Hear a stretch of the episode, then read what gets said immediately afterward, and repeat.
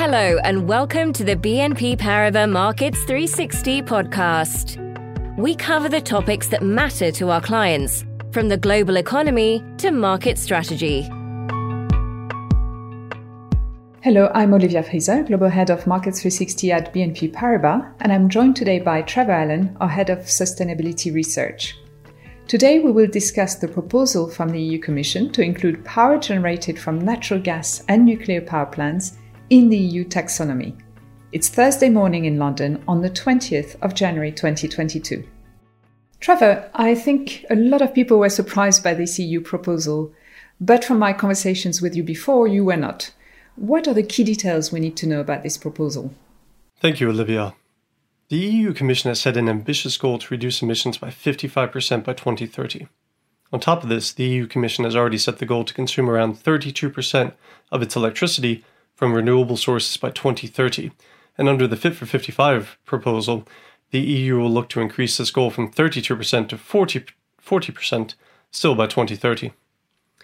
This means that even after twenty thirty, the E U Commission is expecting to generate more than fifty percent of its electricity from non-renewable sources. Partly this is due to the intermittency of renewable energy such as solar and wind, and the high cost to deploy utility-scale battery storage. This means that in order to secure electricity for its residents, the E U will need to consume some form of on-demand electricity generation such as coal, nuclear gas, or biomass-powered plants. Natural gas power plants need to be permitted before the end of twenty thirty, and nuclear power plants will need to be permitted prior to the end of twenty forty-five in order to be taxonomy eligible under this new plan. Further, nuclear must ensure that there are appropriate plans for the disposal of waste, and gas-powered plants must ensure that they are replacing aging and less efficient plants and have plans to actually shift to renewable or low-carbon power plants by the end of twenty thirty-five. But why label the technologies at all? Why not just leave it out and allow the taxonomy to remain purely for green power generation? That is the question everyone keeps asking. Why? From my view, this is the Commission attempting to increase transparency, which is what investors always say they want. The Commission wants to ensure the message is clear. That message is the E U needs newly developed power to replace their aging infrastructure, and this replacement capacity should be in the form of solar, wind, nuclear, or natural gas power.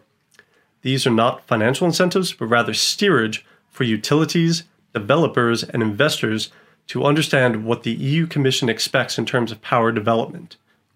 This helps to ensure that the infrastructure built today will help to achieve twenty thirty targets, as well as targets yet to be set for twenty thirty-five, twenty forty, and beyond.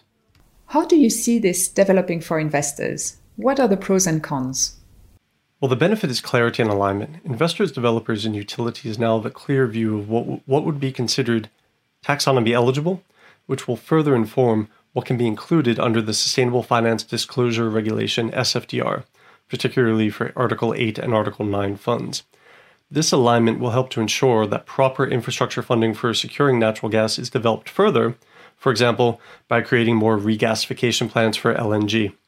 Supply chain development also needs to become more robust for solar, wind, and nuclear development as well, with all of these projects reliant on underlying commodities from polysilicon to aluminium to steel to concrete, all so that prices stay competitive and commodity tightness does not shift. And the shortfalls. What is the downside? The downside is twofold. First, new build natural gas plants will need to be permitted by the end of twenty thirty. And they will need to have plans to be able to switch to renewable or low-carbon power plants by twenty thirty-five. This means there will likely be additional investment needed to update them after less than one-third of their total operational life cycle. This could discourage additional gas power plants from being developed. Second, we could see different standards emerge that all claim to be the pinnacle of green investment. For example, it is possible now that the E U Green Bond Standard may need to include natural gas, and nuclear power plants as eligible projects.